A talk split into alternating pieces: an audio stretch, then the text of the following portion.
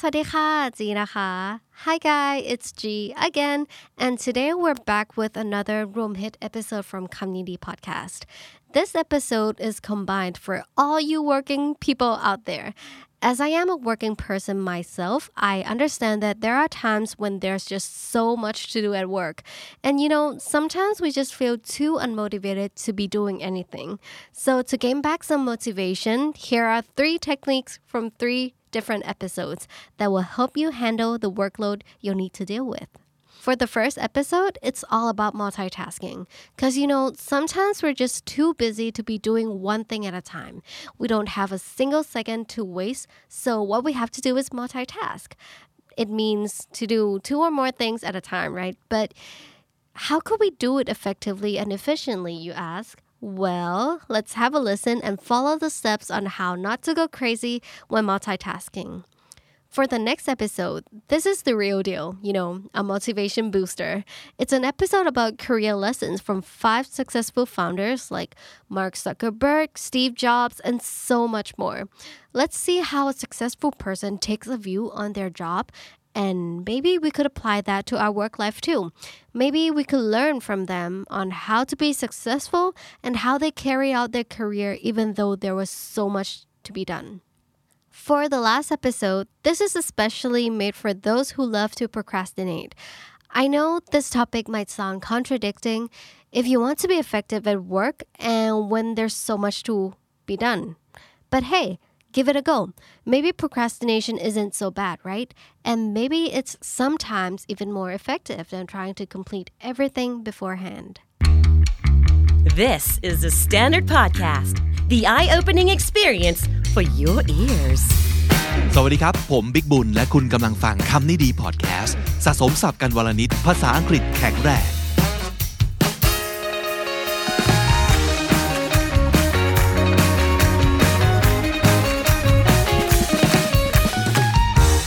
คุณผู้ฟังครับเรามี YouTube Channel เป็นของตัวเองแล้วนะ ย้ำบ่อยๆเลยนะครับสำหรับคนที่อาจจะยังไม่รู้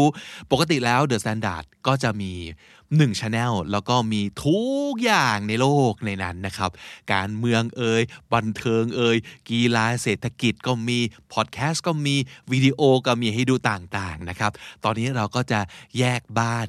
กันแล้วเพราะว่าบ้านเดิมค่อนข้างจะแบบ แออัดเย็นนิดนึงนะครับแล้วก็อยากจะให้แต่ละบ้านเนี่ย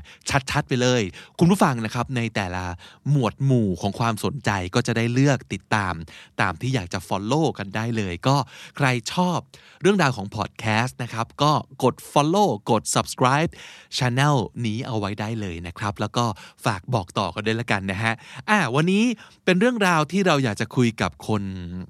เรียกว่าคนอะไรดีคนขยันแล้วกันคนขยัน คนเก่ง ใช่ไหมคนที่จะ multitask ได้เนี่ยเขาต้องเก่งด้วย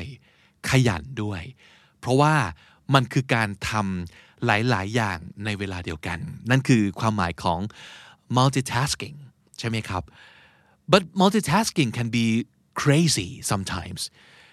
but if you think about it people make 50% more mistakes and they take 50% longer to complete the task นั่นคืออีกมุมหนึ่งของการ multitask คือเรามาคิดดูดีๆนะ คนที่ทำหลายอย่างในเวลาเดียวกันเนี่ยอาจจะต้องมันก็สามารถที่จะทำความผิดพลาดให้เกิดขึ้นได้ มากขึ้น 50%แล้วดีไม่ดีอาจจะต้องใช้เวลามากขึ้นอีก 50%เพราะว่ามันคือการทำหลายอย่างในเวลาเดียวกันไง เออ แทนที่จะทำให้เสร็จเป็นอย่างๆ แต่ถามว่าเข้าใจไหมว่าทำไมเราต้อง multitask ในบางครั้งเข้าใจได้นะครับ แล้วมันก็อาจจะไม่ใช่เรื่องของความจำเป็นด้วยแหละ มันอาจจะเป็นเรื่องของความอยากก็ได้นะ คนบางคนต้องการที่จะ multitask เพื่อจะโชว์ประสิทธิภาพและความสามารถของตัวเอง ว่าดูดิ เราทำหลายอย่างได้ในเวลาเดียวกันนะ เออ เอาจำนวนเข้าสู้ คนอื่นหนึ่งชั่วโมงทำได้หนึ่งงาน ของฉันหนึ่งชั่วโมงทำได้สามงาน ยังไม่ต้องพูดถึงว่าผลเป็นยังไงนะ แต่โดยปริมาณมันดูน่าประทับใจกว่ากันแล้วอะหลายๆ คนเลยเลือกที่จะทำหลายงาน เพื่ออะอย่างที่บอกสร้างความประทับใจ อีกอย่างหนึ่งคือ เวลามันน้อย และของที่ต้องทำมันเยอะ หน้าที่รับผิดชอบมันเยอะนะครับ หลายๆ คนเชื่อว่าจะเก็ตมากเลย บริษัทยังเล็กอยู่จำนวนพนักงานยังน้อย แต่ต้องต่อสู้กับ อุตสาหกรรมที่มีความแข่งขันสูงอย่างนี้นะครับ เพราะฉะนั้นเลือกไม่ได้ที่หลาย ๆ คนจะต้องทำหลายอย่าง มากกว่าสิ่งที่ตัวเองแบบปกติจะต้องทำตาม job description เนี่ยมันเพื่อความอยู่รอด เพื่อการแข่งขันเพื่อการเติบโตนะครับเห็นไหมมีหลายเหตุผลที่คนเราจะ multitask นะครับ but people like to think that they're good at multitasking but research shows that people who multitask the most are the ones that are the worst at it อ๋อน่าน่ากลัวนะ หลายๆ คนที่มั่นใจ แล้วก็เลือกที่จะ multitask จำนวนมากเลยครับ ที่จริง ๆ แล้วเนี่ยเขาไม่รู้ตัวหรอกว่า ประสิทธิภาพในการทำหลายอย่างในเวลาเดียวกันของเขาเนี่ย มันแย่มากและและเขาไม่ควรจะทำอย่างนี้ตั้งแต่แรกเลยนะครับ เออแต่อย่างที่บอกนะเข้าใจว่าเราเลี่ยงไม่ได้ในบางครั้ง แล้วจะทำยังไงถึงจะ multitask ได้โดยไม่เป็นบ้าไปซะก่อนนะครับ เพราะว่าการทำหลายอย่างในเวลาเดียวกันเนี่ยมีโอกาสมากที่คุณจะธาตุไฟเขาแทรกนะครับ คุณจะเสียสติแล้วเป็นบ้าแล้วกรีดแล้ววิ่งหนีไปนะครับ แล้วบางทีกูไม่กลับเลยก็เป็นไปได้นะทำยังไงถึงจะ multitask อย่างองอาจผ่าเผย แล้วก็มีประสิทธิภาพ เขาแนะนำสามวิธีนี้ 1. work in blocks block B L O C K blocks ก็คือเป็นก้อนๆนะครับ แบ่งทุกอย่างให้เป็นก้อนๆ หลายๆ คนอาจจะคุ้นเคยกับ time boxing ใช่ไหมเพราะว่าคล้ายๆกันเลย คือจัดทุกอย่างใส่กล่อง แล้วเอากล่องไปใส่ในช่วงเวลา เช่น สิ่งนี้ทำบ่ายสองถึงบ่ายสามสิ่งนี้ทำบ่ายสามถึงบ่ายสี่เบรกห้านาที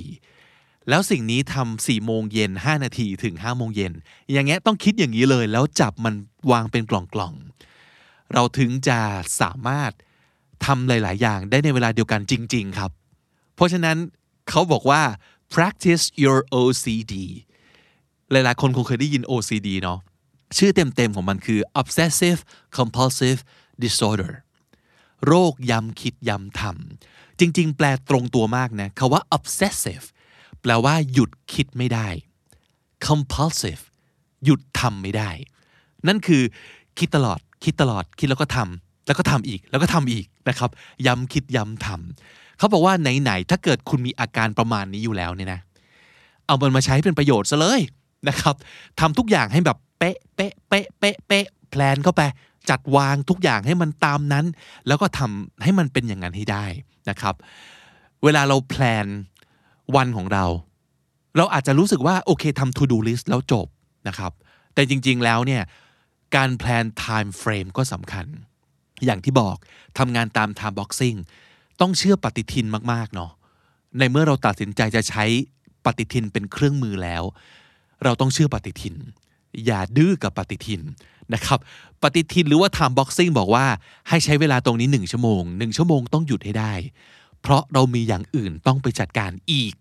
นะครับ และต้องเผื่อเวลาให้เราได้พักด้วย ผมเคยมาแล้วคือบางทีลืมไงแพลนทุกอย่างติดติดติดกันแล้วแบบเอ้ยเดี๋ยวนะกินข้าวตอนไหนวะเออ ลืมกินข้าว เรามีหลายอย่างต้องทำมากๆ เราก็ต้องแพลนเวลากินข้าวเหมือนกันนะ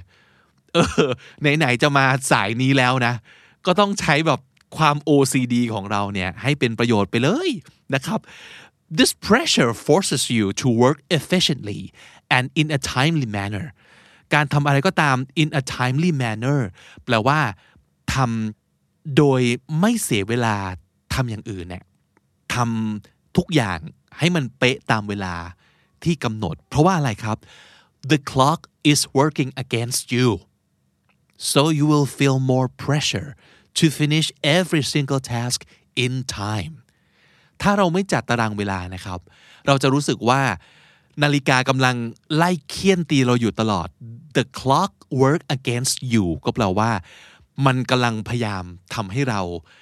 ต้องทำตามนั้นให้ได้อะมันกำลังเป็นศัตรูของเรา เออ เวลา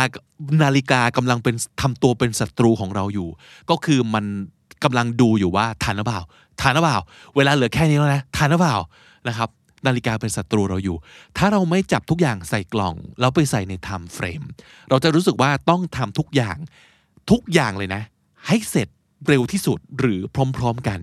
ซึ่งอาจจะไม่ใช่ต้องเป็นอย่างนั้นก็ได้ครับ เราต้อง organize ทุกอย่างให้เป็น time boxing work in blocks ข้อ 2 คือ ต้องต้องคิดเอาไว้เสมอว่า multitasking doesn't mean do every task multi แปลว่าหลายๆ แต่ไม่ได้แปลว่า every นะครับ every คือทุกๆ multi คือหลายๆ หลายๆ แปลว่ามากกว่า 1 2 3 ประมาณนั้น แต่ every แปลว่ามี 10 คือ 10 มี 20 คือ 20 เป็นคนละเรื่องกันนะ การที่เราทำหลายอย่างไม่ได้แปลว่าเราต้องทำทุกอย่างแล้ว multitaskers have trouble filtering out what's important and organizing themselves to finish tasks efficiently นั่นคือสิ่งที่เกิดขึ้นกับคนที่เป็น multitasker คนที่ทำหลายอย่างในเวลาเดียวกันเนี่ยเขาจะไม่สามารถจะ filter filter out ก็คือเราใช้แบบฟิลเตอร์ในการเลือกว่า โอเค อันนี้สำคัญ รีบทำอันนี้ยังไม่สำคัญรอก่อน อันนี้ไม่สำคัญมาก ๆ เลย อาทิตย์หน้าค่อยว่ากัน คนที่ multitask multitasker อาจจะขาด skill นี้ แล้วเขาจะรู้สึกว่าทุกอย่างต้องทำให้ให้เสร็จให้หมด ไม่ละเว้นงานอะไรเลย แต่ที่จริงแล้ว การเป็น multitasker ที่ดี อาจจะเป็นคนที่สามารถบอกได้ว่า โอเคสามอย่างนี้ไม่ต้องทำแล้วยกออกไปเลยก็ได้นะครับ จาก 10 อย่างเหลือ 7 เออชีวิตดีขึ้นนะ แต่เราต้องมีสกิลนั้นครับในการบอกว่า เอ๊ะจริง ๆ แล้วอะไรต้องทำกันแน่ และอันที่สามผมว่าเป็นสิ่งที่หลาย ๆ คนมองข้ามมาก ๆ เลยนะ แต่มันจะช่วยมากเลยครับ คนที่ multitask ต้องการอะไรที่สุดครับ เวลาถูกไหม เราจะรู้สึกอย่างนั้น และสิ่งที่จะเป็นปฏิปักษ์ต่อเวลาที่สุดคืออะไรครับ distraction สิ่งที่จะทำให้เราเสียสมาธิ เพราะฉะนั้นอย่างหนึ่งที่จะช่วยคุณได้คือ create your perfect workspace workspace คือพื้นที่ที่เราจะใช้ทำงาน อาจจะหมายถึงแค่โต๊ะหนึ่งตัวก็ได้ครับ หรืออาจจะหมายถึงห้องหนึ่งห้อง อาจจะหมายถึงสตูดิโอของเรา อาจจะหมายถึงพื้นที่ตรงไหนก็ได้ ที่เราจะใช้ปฏิบัติหน้าที่หลาย ๆ อย่าง นั้นให้สำเร็จนะครับ ต้องสร้าง perfect workspace นั่นแปลว่าอะไร make sure to rid yourself of all reasons to get distracted เอาเหตุผลที่คุณจะถูกดึงสมาธิออกไปจากความตั้งใจทำงานนี้ ออกไปให้หมด นั่นก็คืออะไร การที่เราจะเสียสมาธิคือหนึ่งอะเช่นลุกไปลุกไปกินน้ำหรือว่าลุกไปหาอะไรกินรองท้องหน่อยหิวนะครับ หรือเอ้ย แบตหมดไปชาร์จแบตก่อน อะไรอย่างเงี้ยหรือว่านั่งๆแล้วแบบโหเก้าอี้แบบไม่ได้เลยอะเปลี่ยนเก้าอี้ ไปหาเก้าอี้ตัวอื่นมาก่อนมันเมื่อยหลังมาก จะตายอยู่แล้ว ทั้งหมดนี่คือ distractions ถูกไหมปากท้องความเมื่อย ความหิวหรืออะไรต่างๆเนี่ยเพราะฉะนั้นทำยังไงล่ะ เราถึงจะต้องไม่กังวลกับสิ่งที่ไม่จำเป็นต้องกังวลระหว่างทาง ที่จะมาทำให้เราเสีย flow ในการตะลุยทำงาน สิ่งเหล่านี้แหละครับ prepare a glass of water a light snack have your laptop on full battery make sure you sit in a comfortable chair แล้วก็อะไรต่อมีอะไรต่างๆ นั่นคือการ create a perfect workspace นะครับ because your body and mind need to feel comfortable for you to be able to concentrate on the task before you จัดวางสิ่งแวดล้อมให้ดีที่สุดนะครับ หรืออาสมมติบางคนมีหมามีแมว แล้วรู้ว่ามันจะกวนเอาไปฝากคนอื่นเลี้ยงเลย เป็นต้นนะ เออ นั่นแหละฮะ คือการต้องดูว่าอะไรนะ ที่จะมาเป็นอุปสรรคทำให้เราไม่สามารถ ทำงานที่เราต้องจำเป็นทำสามอย่างนี้สามจ็อบต่อหน้าเรานี้ให้เสร็จให้ได้ ไม่งั้นเราจำเป็นบ้านะครับ เราจะเป็นบ้าจริง ๆ เคยเห็นไหมไอ้วิดีโอที่แบบคน work from home แล้วแมวมากวน เดินเล่นบนคีย์บอร์ดทำให้เราทำงานไม่ได้ มันดูตลกนะถ้าเกิดขึ้นกับคนอื่นนะแต่มันจะไม่ตลกเลยถ้าเกิดขึ้นกับเราเวลาที่เราต้องทำให้ทันเดทไลน์ แมวที่น่ารักจะกลายเป็นแมวที่เราอยากฆ่าทันทีนะครับ เพราะฉะนั้นเราต้องไม่ฆ่าแมวนะครับ เราต้องเอาแมวเราไปฝากไว้ที่อื่นก่อน เราจะได้ตะลุยทำการ multitasking นี้ ให้สำเร็จได้ โดยไม่เป็นบ้าครับอ่าสับที่จะเอามาฝากกันแน่นอนคำนี้ครับ multitask ก็แปลว่า to do more than one thing at a time นะครับทำหลายอย่างในเวลาเดียวกัน นั่นคือการ multitask obsessive compulsive disorder เรียกง่ายๆ คือ OCD โรคย้ำคิดย้ำทำครับ obsessive compulsive disorder when the clock works against you ก็คือเวลาเป็นศัตรูกับเรา แปลว่าเรากำลังทำอะไร แข่งกับเวลาอยู่นั่นเองนะครับ when the clock works against you in a timely manner แปลว่าการทำอะไรสักอย่าง โดยเสียเวลาให้น้อยที่สุด ทำโดยใช้เวลาให้มีประสิทธิภาพที่สุดนะครับ นั่นก็คือการทำอะไรสักอย่าง in a timely manner และถ้าติดตามฟังคำนี้ดีพอดแคสต์มาตั้งแต่ episode แรก มาถึงวันนี้คุณจะได้สะสมศัพท์ไปแล้วทั้งหมดเป็นจำนวน 4,728 คำและสำนวนครับ และนั่นก็คือคำนี้ดีประจำวันนี้นะครับ ฝากติดตามฟังรายการของเราได้ทั้งทาง YouTube Spotify และทุกที่ที่คุณฟังพอดแคสต์ ผมบิ๊กบุญวันนี้ไปก่อนนะครับ อย่าลืมเข้ามาสะสมศัพท์กันทุกวันวันละนิด ภาษาอังกฤษจะได้แข็งแรง สวัสดีครับ The Standard Podcast Eye Opening for Your Ears คุณผู้ฟังครับหลายครั้งที่เราจะได้เรียนรู้จากคนเก่งๆ และคนเก่งๆ เหล่านั้นหลายครั้ง ไม่ได้เกี่ยวข้องกับสิ่งที่เราทำอยู่เลยในปัจจุบันนี้นะครับ อาจจะเป็นคนในคนละสายอาชีพเลย เป็นคนที่แตกต่างกันมาก ๆนะครับ แต่ไม่ได้แปลว่า เราจะเป็นต้องเรียนรู้จากคนที่เหมือนกับเราเปรียบเท่านั้น เราเรียนรู้จากใครก็ได้นะครับ วันนี้ไปเจอบทความที่ชื่อว่า 15 career lessons from successful founders เราจะมาพูดถึงบทเรียนจากผู้ก่อตั้ง ที่ยิ่งใหญ่ของโลกมากๆนะครับ มีทั้งหมด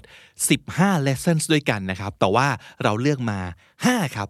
แล้วอยากจะให้คุณผู้ฟังไปอ่านที่เหลือต่อเองนะครับ จากเว็บที่ชื่อว่า entrepreneur.com เอาชื่อบทความไปเสิร์ชแล้วอ่านต่อได้เลยนะครับ ข้อคิดจาก 5 นักธุรกิจแล้วก็ผู้ก่อตั้งที่ประสบความสำเร็จระดับโลกมาแล้วนะครับ มีอะไรบ้าง มาดูกันทีละข้อครับ อันแรกเป็นคำกล่าวของ มาร์คซักเกอร์เบิร์กนั่นเองนะครับ คนที่เราคุ้นเคยกันเหลือเกิน ใช้ผลิตภัณฑ์ของเขาทุกวันนะครับ เขาบอกว่า people think innovation is just having a good idea but a lot of it is just moving quickly and trying a lot of things สำคัญมากเลยนะเขาว่า innovation เนี่ย มันคือนวัตกรรมใช่ไหมครับ การคิดของใหม่เอี่ยม ที่ไม่เคยมีมาก่อนในโลกนี้ ฟังดูเป็นความสามารถพิเศษที่ต้องใช้ superpower นะ แต่จริง ๆ แล้วเนี่ยมันอาจจะไม่ใช่อะไรที่ยิ่งใหญ่เบอร์นั้นก็ได้ คุณมาร์คซักเกอร์เบิร์กบอกว่า จริง ๆ มันก็แค่การลองอะไรใหม่ ๆ ไปเรื่อย ๆ และเยอะ ๆ นะครับ แล้วก็ move quickly ก็คือ ปรับตัวไวๆ เคลื่อนไหวให้เร็วนะครับ พอเจอไอเดียใหม่ปั๊บลองเลย ทดลองปั๊บเอ้ยน่าจะไปทางนี้ต่อเอาเลย ทดลองปั๊บเฟลเอ้ยเปลี่ยนอย่างเงี้ยมันคือวิธีที่จะได้มาซึ่งนวัตกรรมวิธีหนึ่ง มันไม่ใช่การที่เรานั่ง อยู่เฉยๆแล้วก็บรรลุขึ้นมาว่า นี่แหละคือสิ่งที่จะเปลี่ยนโลก มันไม่ใช่อย่างนั้นเสมอไปในทุกกรณีนะครับ มันคือต้องลองไปเรื่อยๆนั่นแหละ มันคือการ testing your ideas and getting your projects running quickly นั่นแหละคือวิธีที่จะรู้ว่าเราต้องทำอะไรต่อไป กับไอเดียที่มันผุดขึ้นมาในหัวนะครับ เพราะฉะนั้นอย่าไปอาศัย ความยิ่งใหญ่ของนวัตกรรมหนึ่งครั้งฟาดเปรี้ยง แต่ว่าให้ลองไปเรื่อยๆนะครับนั่นคือคำกล่าวจากพี่มาร์คซักเกอร์เบิร์กนะครับ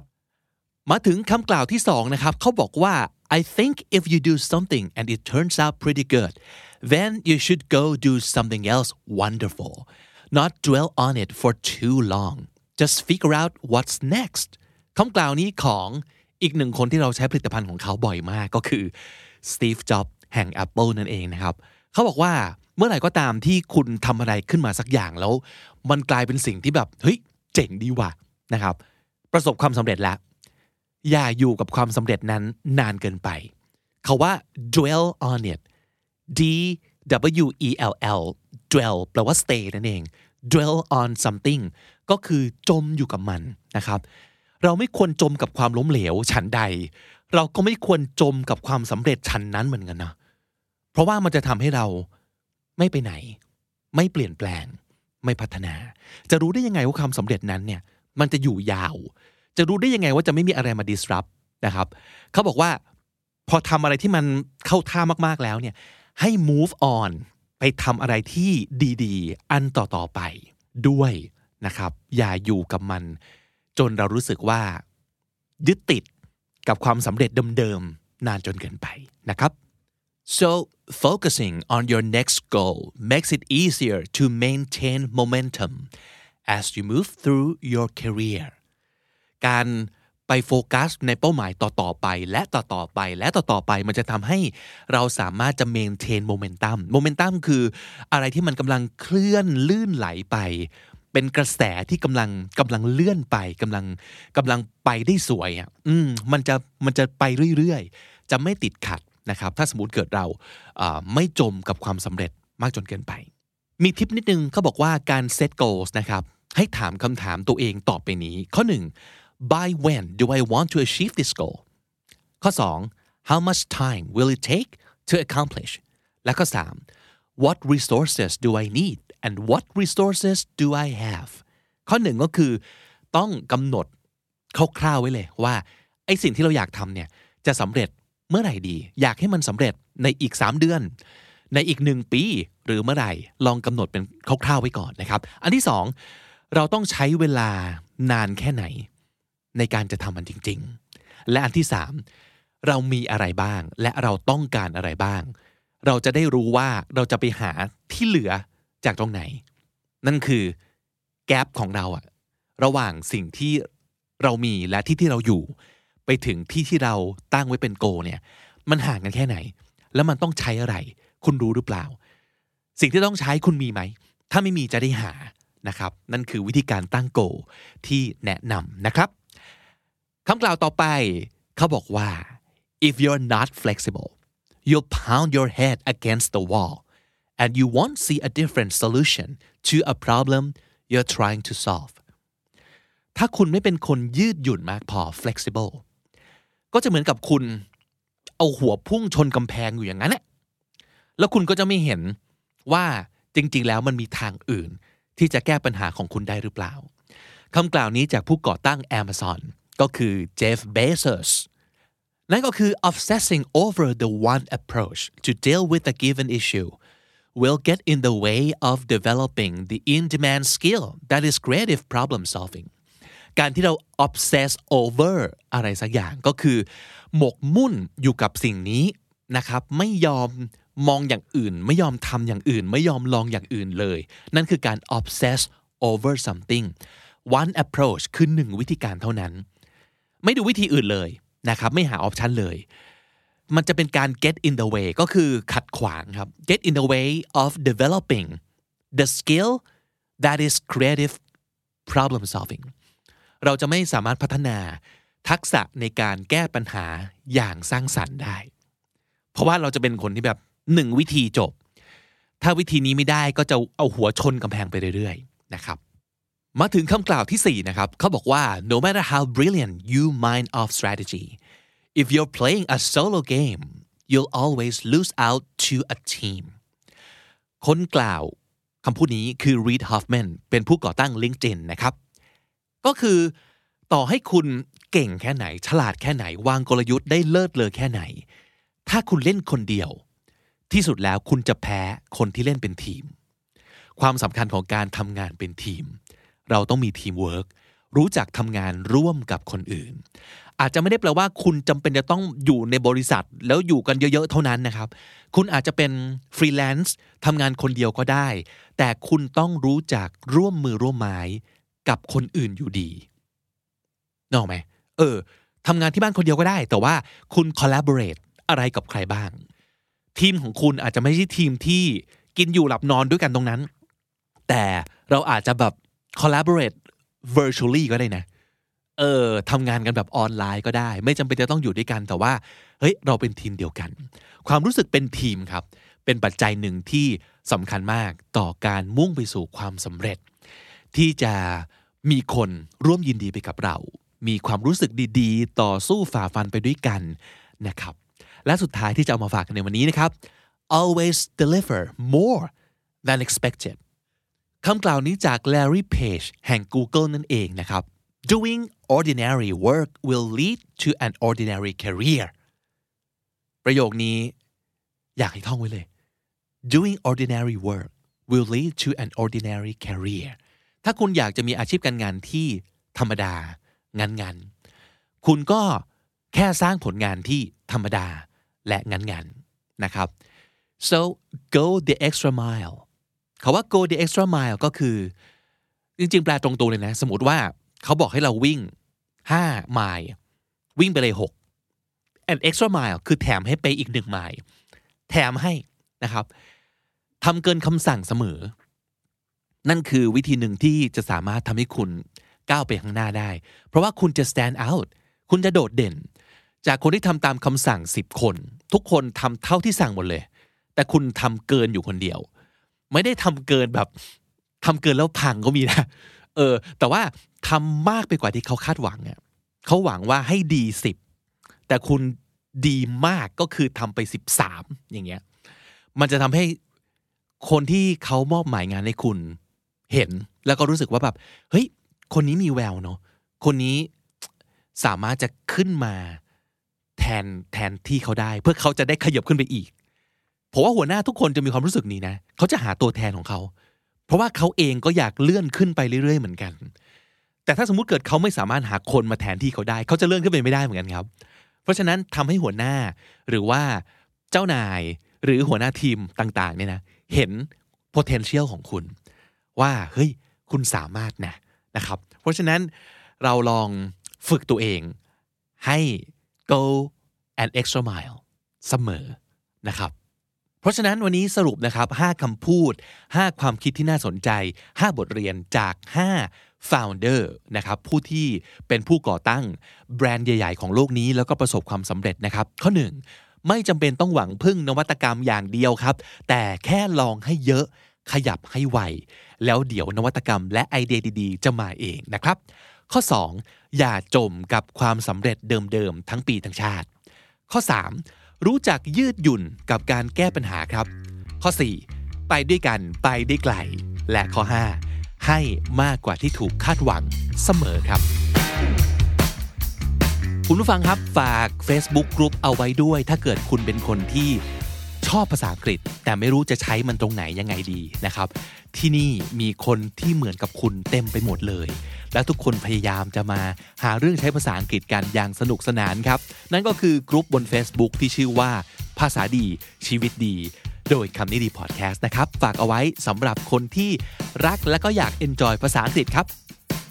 วันนี้ศัพท์ที่น่าสนใจนะครับ มีมาฝากกันประมาณ 5 คำและสำนวน อันแรกเลยคือ dwell on it dwell on something ก็คือหมกมุ่นจมอยู่กับอะไรสักอย่าง จมปลากอยู่อย่างนั้น ไม่ไปไหนสักทีนะครับ dwell on something maintain momentum maintain momentum ก็คือการรักษาเสถียรภาพนะครับ ความเข้มแข็งการพัฒนาการของเรามุ่งต่อไปเรื่อยๆ ไม่หยุดชะงัก นั่นคือ to maintain momentum obsess over something ก็คือหมกมุ่นย้ำคิดย้ำทำอยู่กับสิ่งนี้เท่านั้นอย่างเดียว ไม่เปลี่ยนแปลงไม่ยืดหยุ่นเลยนะครับ นั่นคือ obsess over something get in the way เป็นอุปสรรคหรือว่ามากีดขวาง การก้าวหน้านั่นเองนะครับ get in the way และสุดท้าย go the extra mile ทำงานให้ดีเกินกว่าที่ถูกคาดหวังเอาไว้ซะอีก เกินหน้าที่ของตัวเอง เกินสิ่งที่ตัวเองถูกสั่งนะครับ นั่นคือ go the extra mile และถ้าติดตามฟังคำนี้ดีพอดแคสต์มาตั้งแต่ episode แรก มาถึงวันนี้คุณจะได้สะสมศัพท์ไปแล้วทั้งหมดรวม 4,684 คำและสำนวนครับ และนั่นก็คือคำนี้ดีประจำวันนี้นะครับ ฝากติดตามฟังรายการของเราได้ทาง YouTube Spotify และทุกที่ที่คุณฟังพอดแคสต์ ผมบิ๊กบุญวันนี้ไปก่อนนะครับ อย่าลืมเข้ามาสะสมศัพท์กันทุกวันวันละนิด ภาษาอังกฤษจะได้แข็งแรง สวัสดีครับ The Standard Podcast Eye Opening for Your Ears คุณผู้ฟังครับเชื่อว่าหลายคนจะเริ่มต้นวันด้วยความรู้สึกแบบประมาณนี้นะครับ คือ มันก็สดชื่นแหละเนาะแล้วเราก็กระตือรือร้นอยากไปทำงานนั่นแหละ แล้ววันนี้ก็น่าจะมีอะไรดีๆ หลายอย่างรออยู่นั่นแหละ แต่ในขณะเดียวกัน มันก็เหมือนมีอะไรแบบอันอันตันตันกองกองคาคาอยู่ในใจ สักอย่างหนึ่งเนี่ยนะ แล้วก็พอพยายามขุดสำรวจลงไปนะว่ามันมีอะไรวะก็อ๋อ มันมีอะไรบางอย่างที่เป็น unfinished business อืม เหมือนกับแบบ there's something that should have been dealt with or something that we should have done should have handled and there's something that we should have finished a long time ago but for some reason we never got around to it มีอะไรบางอย่างที่ควรจะทำให้เสร็จไปตั้งนานแล้ว แล้วก็ตั้งใจจะทำให้เสร็จเนาะ แต่ด้วยเหตุผลบางประการ ก็ยังไม่ได้ทำให้มันจบจบไปสักที เออทำไมนะ นี่เราเป็นคนแบบ เรียกว่าผัดวันประกันพรุ่ง เป็นนิสัยแบบนี้มานานแค่ไหนแล้วนะ How long have I been procrastinating and why am I that guy I don't want to be that guy เราไม่อยากเป็นคนอย่างนี้ มันดูไม่ดีใช่ไหม มันดูแบบดูขี้เกียจ ดูจัดการตัวเองไม่เป็น ดู manage ตัวเองไม่เป็น มันดูน่าผิดหวังในตัวเองอะ คือตั้งใจจะทำให้เสร็จแต่ทำไม่เสร็จ แล้วคนอื่นก็ผิดหวังกับเราด้วยนะ ก็จะโดนด่า โดนเป็นเพื่อน เจ้านาย ที่บ้าน แฟน ใครก็แล้วแต่นะครับ แต่ แต่ครับ แต่ลองมาฟังเรื่องนี้ซะก่อน and maybe you'll come to realize that we should not judge procrastination so soon เราอย่าเพิ่งตัดสินว่าไอ้การ procrastination หรือการผัดวันประกันพรุ่งเนี่ย มันเป็นสิ่งที่ชั่วร้ายขนาดนั้น เพราะว่าความเป็นคนผัดวันประกันพรุ่ง มันก็อาจจะมีข้อดีของมันเหมือนกันครับ วันนี้ขอเสนอตอนที่ชื่อว่า the merits of procrastination คาว่า merit M E R I T มันแปลว่า ความดีมันแปลว่า บางทีอะภาษาไทยทำบุญกุศลอะไรอย่างเงี้ยมันก็ใช้คำว่า merit นะครับ แต่ the merits of something เนี่ยมันแปลว่า the advantage something has compared to something else ข้อดีของสิ่งสิ่งหนึ่งที่มันมีอะไรสักอย่าง เมื่อเปรียบเทียบกับอย่างอื่นแล้วเนี่ย เออสิ่งนี้มีข้อดีนะประมาณนั้นนะครับ เพราะฉะนั้นการผัดวันประกันพรุ่งก็มีข้อดีของมันอ่าเรามาฟังดูหลาย ๆ คนตื่นเต้นขึ้นมาเลยนะครับ ว่าอุ๊ยตกลงเราไม่ต้องแก้ไขนิสัยที่คิดว่ามันชั่วร้ายนี้แล้วเลยหรือนะฮะ อะมาลองฟังดูก็แล้วกันแล้วตัดสินใจเอาเองนะครับ if you are a procrastinator you're in good company คำว่า procrastinator ก็คือคนที่นี่แหละชอบ เลื่อนไปเรื่อยๆ ขี้เลื่อนเลื่อนเก่ง เลื่อนเก่ง เอาไว้ก่อนอย่างเงี้ยนะฮะนั่นคือ procrastinator you're in good company สำนวนนี้ดีนะ มันแปลว่า มีเพื่อนเยอะเลย ถ้าคุณเป็นคนผัดวันประกันพรุ่งเหรอโอ้ยเพื่อนเยอะ ก็แปลว่าอะไร แปลว่ามีคนแบบนี้เยอะมาก you're in good company คนที่มีปัญหาแบบเดียวกันนี้ คนที่เป็นแบบนี้เผชิญเรื่องแบบนี้อยู่ เพียบเลยนะครับ you're in good company some of the greatest minds in the world including Da Vinci were famous procrastinators โหจริงเหรอ นี่เราถูกจัดอยู่ในหมวดเดียวกับเลโอนาร์โด ดาวินชีเลยเหรอ เพราะว่าได้ข่าวว่าคนนี้เขาก็เป็น procrastinator ตัวพ่อเหมือนกันนะครับ procrastination มันคืออะไร มันก็คือ the intentional delay in starting finishing or doing something that must be done often because it is unpleasant or boring จริงๆ นั่นคือเหตุผลสำคัญ ที่เราผัดวันประกันพรุ่งในการที่จะทำอะไรสักอย่าง มันไม่ มันไม่น่าทำไง มันน่าเบื่อ นะครับ despite being aware of the negative consequences it may incur ตรงนี้ก็บอกว่าเราตั้งใจจะไม่ทำมัน เก็บมันไว้ก่อนทั้งทั้งที่รู้ว่า ถ้าไม่รีบทำจะเกิดผลเสีย นั่นคือความหมายของ procrastinate นะครับ the act of unnecessarily postponing decisions or actions คาว่า postpone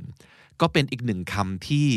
หลายๆ คนควรจะรู้จักเอาไว้นะ ถ้าเราเป็นคนอย่างนี้ postpone มันก็คือ delay มันคือเลื่อนออกไปก่อน ไม่ได้บอกว่าจะไม่ทำนะ แต่เลื่อนไปก่อนนะครับ นั่นคือ postpone แต่ทีนี้อย่างที่บอก procrastination is not evil มันไม่ได้ชั่วร้ายขนาดนั้นนะครับ remember it is only natural to feel exhausted sometimes บางทีคนเรามันก็ต้องเหนื่อยกันบ้างเปล่าวะ เป็นเรื่องธรรมชาตินะครับ also your brain might just want to point you at something else you might have to do but push aside earlier การผัดวันประกันพรุ่งมันอาจจะเป็นนกลไกโดยปกติโดยธรรมชาติของสมอง ที่จะทำให้คุณวางสิ่งที่คุณคิดว่าต้องทำเอาไว้ก่อน เพื่อลองไปดูซิว่าคุณอาจจะลืมทำสิ่งที่ควรจะทำให้เสร็จก่อนหน้านี้หรือเปล่า อ่า ฟังดูดีนะ ฟังดูเหมือนกับ เอ๊ะ มันเป็นนกลไกบางอย่างของร่างกายที่ช่วยให้เราเอ๊ะ แล้วขยบถอยออกมานิดหนึ่งแล้วถามตัวเองว่าสิ่งที่เราควรทำจริง ๆ มันควรจะเป็นอะไรกันแน่นะครับ เพราะฉะนั้นเขาบอกว่า be observant of those things and find out what your procrastination really is about เราน่าจะผัดวันประกันพรุ่ง ด้วยเหตุผลที่แตกต่างกันไปนะครับ เพราะฉะนั้นสำรวจดูก่อน สังเกตดูนะครับ be observant สังเกตดูดีๆครับว่า การที่คุณมีพฤติกรรมผัดวันประกันพรุ่งเนี่ยจริง ๆ แล้วเนี่ยสาเหตุมาจากอะไรกันแน่ so if no important work needs to be done don't be shy to enjoy idleness แหมฟังดูสปอยสุดๆนะครับ คือถ้าจริง ๆ แล้วเนี่ยมันไม่มีเรื่องสำคัญที่จะต้องทำให้เสร็จแล้วนะ เฮ้ย ก็ไม่ต้องเขินที่จะเป็นคนแบบขี้อู้ไปสักอีกสักนิดหนึ่งอะ เพราะว่าจริง ๆ บางครั้งการที่มีคนอื่นหาว่าเราชอบ procrastinate การที่เราชอบเคี่ยนตีตัวเองหาว่าเราชอบ procrastinate ถามตัวเองจริง ๆ ว่าไอ้สิ่งที่เราคิดว่าไม่ควร procrastinate นั้นน่ะมันสำคัญที่ต้องทำจริง ๆ หรือเปล่า เพราะว่าทุกวันนี้บางทีเราจะมีของที่ต้องเหมือนกับสำคัญ และต้องรีบทำเต็มไปหมด จนเราจะงงฮะว่าอันไหนสำคัญจริง อันไหนสำคัญปลอมกันแน่ ความรู้สึกเนี้ยมันจะก็จะมาแบบ มันจะมาบุกทับถมเราทำให้เรารู้สึกแย่ ว่าทำไมเราไม่รีบทำทุกทุกอย่างให้เสร็จเร็วๆ เออ นั่นอาจจะเป็นที่มาของความรู้สึกเหมือนกับว่าเรากำลังต่อสู้กับ procrastination ก็เป็นได้นะครับ อะ ทีนี้มาถึงใจความสำคัญของวันนี้ why procrastination could be good for you จริงๆ การ ผัดวันประกันพรุ่งมันอาจจะดีสำหรับคุณก็ได้นะ ด้วยเหตุผลต่อไปนี้มี 5 ข้อด้วยกัน ข้อ 1 it boosts your creativity มันทำให้ความคิดสร้างสรรค์ของคุณพุ่งกระฉูดได้นะอะยังไง เขาบอกว่า while you are putting off a task your subconscious may be still thinking of it putting off something put off something ก็คือเลื่อนอีกแล้ว verb to เลื่อน มีเยอะแยะเลยนะครับ ไม่ว่าจะเป็นการ delay ไม่ว่าจะเป็นการ postpone หรือว่า put off something ก็คือเลื่อนออกไปก่อน แต่จิตใต้สำนึกของเรา เมื่อเรากำลังเลื่อนอะไรออกไปสักอย่างหนึ่งเนี่ย จริง ๆ มันคงยังคิดถึงสิ่งนี้อยู่แหละ and this can lead to an innovative or creative idea or a new way of doing your work การที่เรายังไม่รีบทำอะไรให้เสร็จ จิตใต้สำนึกอาจจะยังทำงานอยู่และนั่น จะช่วยให้เรายกความกดดันที่จะต้องทำให้เสร็จเร็วๆออกไป และเปิดโอกาสให้หัวสมองในส่วนที่จะทำงานเกี่ยวกับความคิดสร้างสรรค์ และการสร้างนวัตกรรมทำงานจำได้ไหมครับ มันจะมีอยู่ตอนหนึ่งผมจำ episode ไม่ได้ละ ที่พูดถึงว่าเมื่อไหร่ควรจะเป็นเวลาที่ดีที่สุดสำหรับทำอะไรของมีอะไรจำได้ไหมที่บอกว่าถ้าเกิดจะต้องทำงานแบบ ต้องตัดสินใจต้อง productive ควรทำตอนเช้า แต่ถ้าเกิดอยากทำงานแบบคิดสร้างสรรค์ ให้ทำตอนบ่าย เพราะว่าตอนบ่ายจะมีความเร่งรีบ ความต้องรีบทำให้เสร็จเนี่ยน้อยกว่าตอนเช้า ตอนบ่ายจะชิลกว่า พอเราชิลกว่า ความคิดสร้างสรรค์จะทำงานได้ดีกว่า นี่ก็เป็นเหตุผลคล้ายๆกันเลยนะครับ delaying your work can mean you have more time to think about a creative way of doing it it can also give you a more efficient solution นี่แหละที่เขาบอกก็คือ การไม่ต้องรีบทำให้เสร็จ เลื่อนออกไปก่อน ผัดวันประกันพรุ่งไปก่อน มันจะเปิดโอกาสให้หัวสมองฝั่งครีเอทีฟทำงานได้ดีขึ้นนะครับ ข้อ 2 it helps reduce unnecessary efforts reduce แปลว่า ลด effort unnecessary effort ก็คืออะไรที่มันยังไม่จำเป็นต้องรีบทำ when you're procrastinating it gives you the time to prioritize prioritize ก็คือจัดลำดับความสำคัญ อย่างที่บอกไปเมื่อกี้เลยครับ การที่เราผัดวันประกันพรุ่ง มันจะทำให้เราหยุด แล้วก็ถอยออกมา 929 แล้วดูภาพรวม ว่าจริง ๆ แล้วในบรรดา 10 สิ่งที่ต้องทำเนี่ย มีด่วนจริง ๆ กี่อย่างกันแน่ prioritization is an essential skill that helps you focus on what's most important and work from there prioritization การจัดลำดับความสำคัญเป็นสกิลที่ essential คือสำคัญ เราต้องรู้จักการการจัดลำดับนะว่าอะไรควรทำก่อน อะไรเอาไว้ก่อนก็ได้ไอ้ที่เอาไว้ก่อนก็ได้เนี่ยอาจจะดูเหมือน procrastinate นะ แต่จริงๆ เราอาจจะกำลังจัดลำดับความสำคัญในหัวอยู่ก็ได้ว่า อันนี้ยังไม่ด่วนมากเอาไว้ก่อน เพราะฉะนั้นไม่ต้องรู้สึกผิดกับมันมากนะครับ นั่นอาจจะเป็นวิธีการทำงานของสมองเราตอนนี้ก็ได้ and this is helpful to get rid of unnecessary task get rid of something ก็คือกำจัดไปซะนะครับ อะไรที่ยังไม่สำคัญกำจัดออกไปก่อน หรือดีไม่ดีบางอย่างต้องทำจริงไหมวะไม่ต้องทำก็ได้ไหม หรือ ให้คนอื่นทำแทนได้ไหม เราไม่จำเป็นต้องทำสิ่งนี้ ยกให้เป็นหน้าที่ของคนอื่น ภาษาสวยๆ คือ delegate แจกจ่ายงานออกไปนะครับ แต่ภาษาที่อาจจะไม่สวยมากคือโบย แต่จริงๆ ถ้าเกิดเราโบยอย่างมีเหตุผล และอย่างหลักการนะ ก็ไม่เรียกว่าโบยนะ มันคือ delegate การผ่องถ่ายงานออกไป จัดกระจายงานออกไป เออ นี่คือสิ่งที่ การ procrastinate จะเปิดโอกาสให้คุณได้พิจารณาอีกรอบหนึ่งนะครับว่าต้องทำจริงไหมสำคัญจริงไหม ให้คนอื่นทำแทนได้หรือเปล่า เพราะเราอาจจะไม่ต้องทำเองนะครับ things you might have begun that weren't worth your time at least now you can feel more productive this way การที่บางอย่างนะครับ งานที่เราเริ่มทำไปแล้วนะครับอาจจะมีบางอย่างที่ไม่ยังไม่ควรจะทำต่อก็ได้ เพราะมันไม่ได้ด่วนขนาดนั้น หรือ อาจจะเริ่มทำมาแล้วแล้วพบว่าจริง ๆ ไม่ทำดีกว่าว่ะโปรเจกต์นี้หยุดไปก่อน เรายังไม่พร้อมอ่าเริ่มไปแล้วแต่แบบเฮ้ยยังมีอีกหลายปัจจัยที่ไม่พร้อม เช่น งบก็ยังไม่ได้รับการอนุมัติ โอ้ถ้าเงินยังไม่มา ยังไม่เริ่มเลยดีกว่า ปวดหัวเปล่าๆรอเงินก่อนเป็นไปได้ หรือเริ่มไปแล้วแต่เฮ้ยโปรเจกต์เนี้ย ทำคนเดียวยังไงก็ไม่ได้สำคัญที่สุดคือต้องหาคนร่วมทีม ต้องมีอีกคนหนึ่งช่วย co-produce งานนี้ ถ้ายังไม่เจอ co-producer คนนี้ ยังไม่ต้องแตะ ดีกว่า ไปทำสิ่งที่สำคัญกว่าจะดีกว่า นั่นคือการ prioritize จัดลำดับความสำคัญทั้งหมดอีกครั้งหนึ่ง เพราะฉะนั้นมันจะช่วยให้เรากำจัดครับอะไรยังไม่ต้องทำเอาออกไปก่อน นั่นคือข้อ 2 ข้อ 3 procrastination ดียังไง it forces us to focus waiting until the last possible time to do a task keeps us laser focused on the task while we are doing it ไม่แน่ใจว่าอันนี้มันจะฟังดูเหมือนแก้ตัวหรือว่าเป็นการ justify อะไรสักอย่างหรือเปล่านะ แต่หลายๆ คนพบว่าการ procrastinate แปลอีกทีเนี่ยอาจจะเหมือนกับการที่มาทำงานเอาใกล้ๆ deadline ถ้าเกิดจะมองว่าเป็นการไฟลนก้น ก็จะดูแบบ รีบร้อน ดูเป็นผลเสียต่อสุขภาพจิตเนาะแต่ในขณะที่หลาย ๆ คนทำงานในสภาวะนี้ได้ดีกว่านะครับ ลองสังเกตดูดิถ้าอันไหน เรารู้ล่วงหน้าแบบว่า โอ้ deadline คืออีก 3 เดือน แล้วเริ่มทำวันนี้เลยอ่ะเราจะไม่มีแรงผลักอะไรเลยให้เราตั้งใจทำงาน เพราะว่ามันยังอีกนาน แต่ถ้าเกิดไปเริ่มสักประมาณ 2 อาทิตย์ก่อน deadline โอ้โห โอ้โห ไฟที่หล่นก้นทั้งหมดนั้นจะกลายเป็นพลังงาน ผลักดันชั้นดี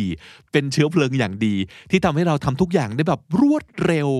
แล้วก็กระตือรือร้น เพราะเราอาจจะอยู่ในโหมด ต้องเอาชีวิตรอดแล้ว เพราะว่าถ้าอีก2องอาทิตย์3อาทิตย์ไม่เสร็จ มึงตายแน่ๆนะครับ หลายๆคนทำงานได้ดีกว่าในสภาวะแบบนี้ หรือต่อให้ปกติไม่ใช่คนที่ทำงานแบบนี้ได้ดี แต่บางโปรเจกต์งานบางอย่าง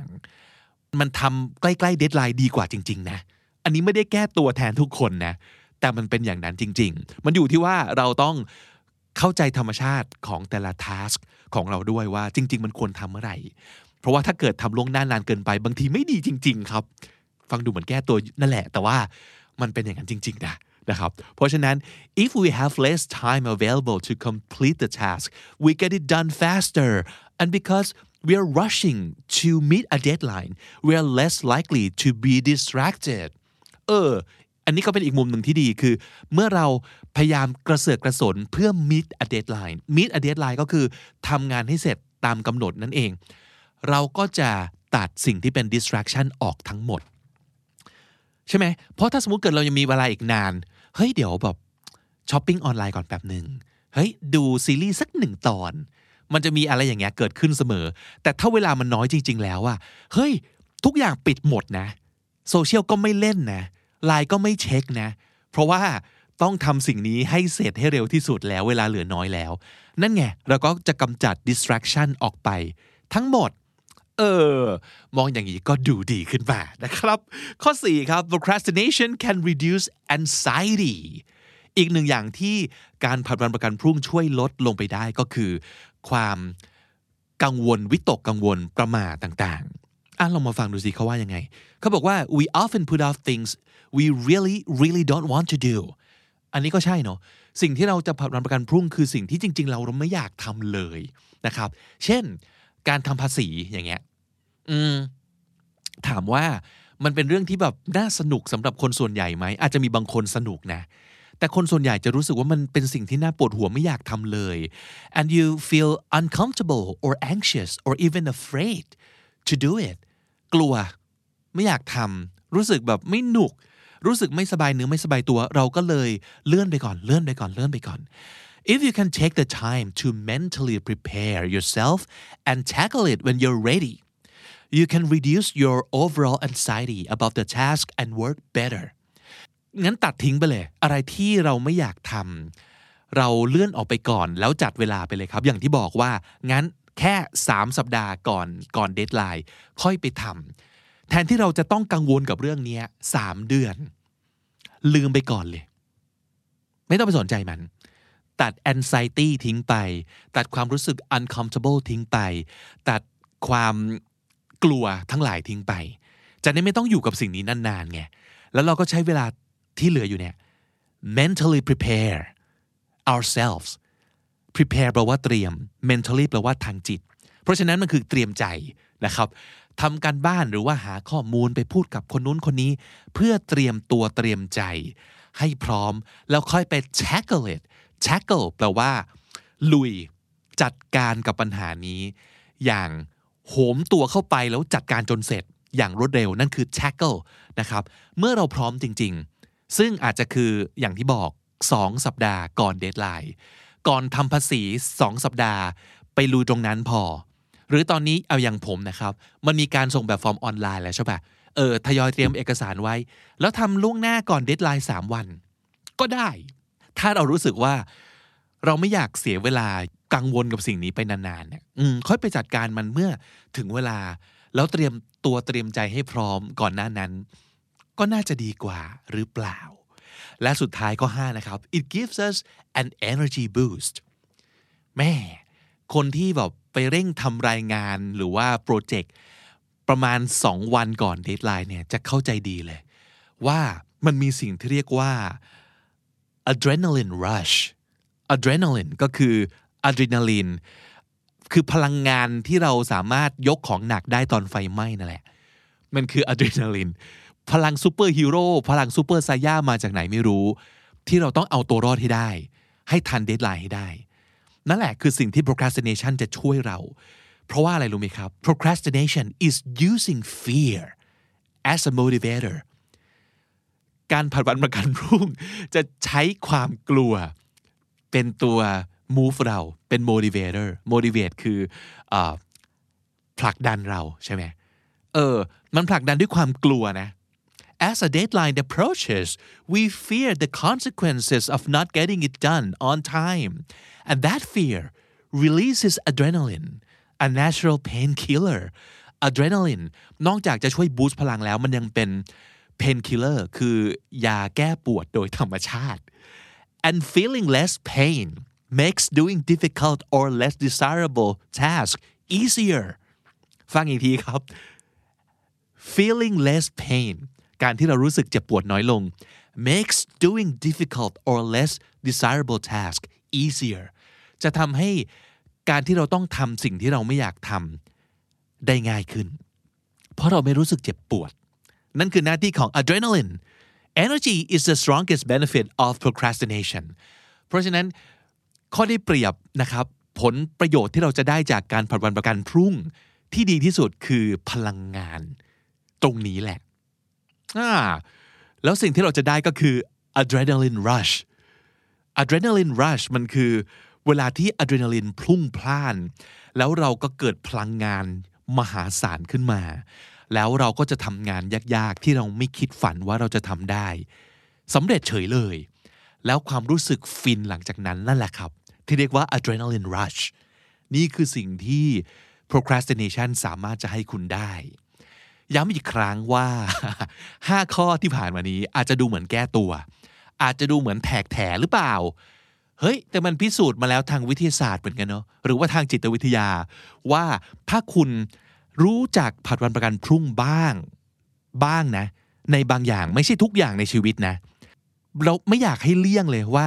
บางอย่างมันควรทำให้เสร็จตั้งแต่เนิ่นๆจริง ๆ แหละ เพราะว่าเวลามันมีผล อายุตัวอย่างง่าย ๆ การเก็บตังค์อย่างเงี้ย อย่าไปคิดว่าเอาไว้แก่ๆเงินเยอะๆก่อนแล้วค่อยเริ่มเก็บนะครับแต่จริง ๆ แล้วเนี่ยคุณควรเริ่มเก็บตั้งแต่เนิ่นๆ เพราะว่าต่อให้คุณเก็บน้อย แต่เวลาในการเก็บของคุณนะยาวนาน ดอกเบี้ยมันมีพลังงานทำงานให้เงินคุณมากขึ้น บางอย่างเวลาเป็นปัจจัยสำคัญที่ต้องเริ่มทำตั้งแต่เนิ่นๆ แต่หลายอย่างก็ไม่จำเป็นจะต้องไปอยู่กับมันนานจนเกินไปก็ได้ เพราะฉะนั้นลองพิจารณาดูให้ดีนะครับว่า เราจะใช้ procrastination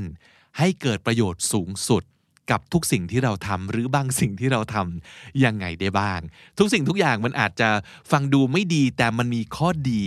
ได้เหมือนกัน มันมี merits ของมันได้เหมือนกัน ถ้าเรารู้จักมองมันให้ถูกต้องแล้วก็จากหลายแง่มุมมากเพียงพอนะครับ สรุปใจความสำคัญหรือว่า key takeaway วันนี้ก่อนแล้วกันนะ ก่อนจะไปสรุปสับหนึ่ง procrastination ช่วย boost creativity ความคิดสร้างสรรค์พลุ่งพล่าน 2. reduces unnecessary efforts อะไรที่อาจจะไม่จำเป็นเราหยิบออกได้ เพราะว่าเราจัดลำดับความสำคัญอยู่ 3. forces us to focus ทำให้เราตั้งใจทำในสิ่งที่เราเหลือเวลาน้อยแล้วที่ต้องทำให้เสร็จนะครับ 4. help reduce anxiety แทนที่เราจะต้องไปกังวลกับอะไรบางอย่างนานๆ แค่ไป tackle มันเมื่อใกล้ๆ ถึงเดทไลน์น่าจะดีกว่า และ 5. gives us energy boost and adrenaline rush ทำให้เราเพิ่มพลังในการทำอะไรบางอย่างได้อย่างรวดเร็วนะครับ อีกหนึ่งคีย์สำคัญที่อยากจะให้ ท่องไว้เลยก็คือ procrastination is really the art of managing delay and it can lead to greater success and happiness จริงๆ procrastination ก็คือศิลปะในการจัดการความล่าช้านั่นเอง โอ้ฟังแล้วดูสวยงามนะครับ อีกโค้ดหนึ่งที่เอามาฝากกันก็คือ procrastination is your body telling you that you need to back off a bit and think more about what you're doing procrastination อาจจะเป็นการที่ร่างกายของคุณ เตือนให้คุณ หยุดนิดนึงแล้วก็ถอยออกมาแล้วพิจารณาถึงสิ่งที่คุณกำลังทำจริง ๆ ว่ามันสำคัญแค่ไหนด่วนแค่ไหน หรือว่าต้องจัดการกับมันอย่างไรนั่นเองนะครับ แล้วก็มาถึงการสรุปสับที่น่าสนใจในวันนี้ ซึ่งก็มีมากมายเช่นเดียวกัน 1. คือ merits of something อันนี้แปลว่า ความดีคุณค่าหรือว่าข้อดีของอะไรสักอย่าง merits of something สำนวน in good company แปลว่าเรามีเพื่อนเยอะแยะไปหมดเลย ที่มีปัญหาเดียวกันเผชิญอะไรเหมือนกับที่เรากำลังเผชิญอยู่เช่นเดียวกันนะครับ เพราะฉะนั้นคนจำนวนมากที่เจอแบบคุณ นั่นคือ in good company procrastinator คนที่ชอบผัดวันประกันพรุ่งครับ procrastinator postpone เลื่อนออกไปทวงเวลาออกไป ยืดเวลาออกไป postpone เหมือนกับคาว่า put off ก็แปลว่าเลื่อนออกไปก่อนเช่นเดียวกันนะครับ put off get rid of something ก็แปลว่ากำจัดครับ get rid of something meet a deadline ทำอะไรสักอย่างให้ทันกำหนดส่ง meet a deadline mentally prepare เตรียมใจ เตรียมจิตใจให้พร้อมในการทำอะไรสักอย่าง mentally prepare tackle ลุยจัดการกับปัญหาอะไรสักอย่าง tackle adrenaline rush เวลาที่อะดรีนาลินพุ่งพล่าน ก็จะทำให้มีพลังมหาศาลเกินปกติหลายเท่าขึ้นมาอย่างกระทันหันเลยครับ adrenaline rush และถ้าติดตามฟังคำนี้ดีพอดแคสต์มาตั้งแต่ episode แรก มาถึงวันนี้คุณจะได้สะสมศัพท์ไปแล้วทั้งหมดรวม 4,615 คำและสำนวนครับ และนั่นก็คือคำนี้ดีประจำวันนี้นะครับ คุณผู้ฟังครับอย่าลืมนะครับว่าตอนนี้ บน Facebook เรามีเพจแล้ว มาจอยกันสำหรับคนที่ชอบใช้ภาษาอังกฤษ อยากหาเรื่องใช้ อยากหาเรื่องพูดภาษาอังกฤษกัน ในที่นี้มีเพื่อนๆ ที่คล้ายๆ กันเต็มไปหมดเลยนะครับ you're in good company มีคนเหมือนๆกันเต็มไปหมดเรามาร่วมแชร์ประสบการณ์ดีๆ ในการใช้ภาษาอังกฤษกันนะครับ กับกลุ่มที่ชื่อว่าภาษาดีชีวิตดี โดยคำนี้ดีพอดแคสต์ไปเสิร์ชบน Facebook แล้วก็มาจอยกันได้เลยนะครับ แล้วก็ฝากติดตามฟังรายการของเราได้ทาง YouTube Spotify และทุกที่ที่คุณฟังพอดแคสต์ด้วยนะครับ ผมบิ๊กบุญวันนี้ไปก่อนครับ อย่าลืมเข้ามาสะสมศัพท์กันทุกวันวันละนิด ภาษาอังกฤษจะได้แข็งแรง สวัสดีครับ The Standard Podcast, eye opening for your ears.